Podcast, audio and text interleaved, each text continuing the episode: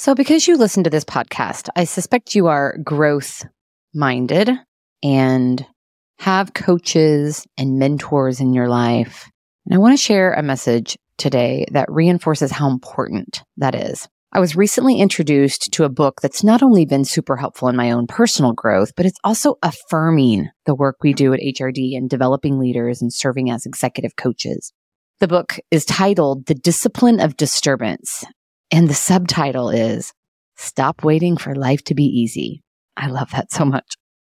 The author is therapist Hud McWilliams, and the premise of the book is that life is designed for growth. As a human being, you are designed for growth.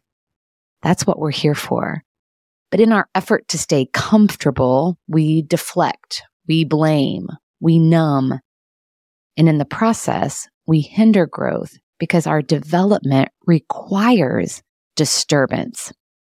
It's always fun for me to begin coaching engagements because clients are always wanting quick fixes, strategies. Just tell me what to do, they say. And I can totally relate to that because I know in moments of challenge, I want to know what I need to do to make it better. But I also know through my own experiences and in my experiences with clients that the best way out is through pressing into the challenge, looking at the message in it, looking for the growth opportunities in it, sitting in the pain and the struggle of it. And that is why a coach is so helpful.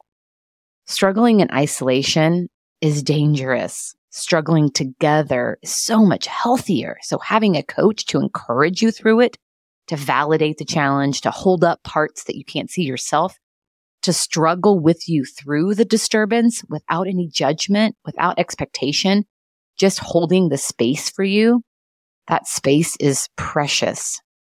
The mm-hmm. role of a coach is not to make you feel better, it's to make you better, help you feel stronger and more equipped to lead through all aspects of your life. So here's to growth and to disturbance and to the coaches in your life who struggle with you. You are designed for it. And by leveraging coaches and mentors and trusted advisors who will help you to be better, not fix or solve, you are living out life's design for you.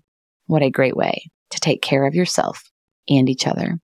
And if this message resonates with you and you don't have a coach in your life, one that will equip you as I've described, you can learn more about HRD's executive coaching process at hrdleadership.com. We have a large pool of coaches with a diverse background and diverse skill set who are ready to come alongside you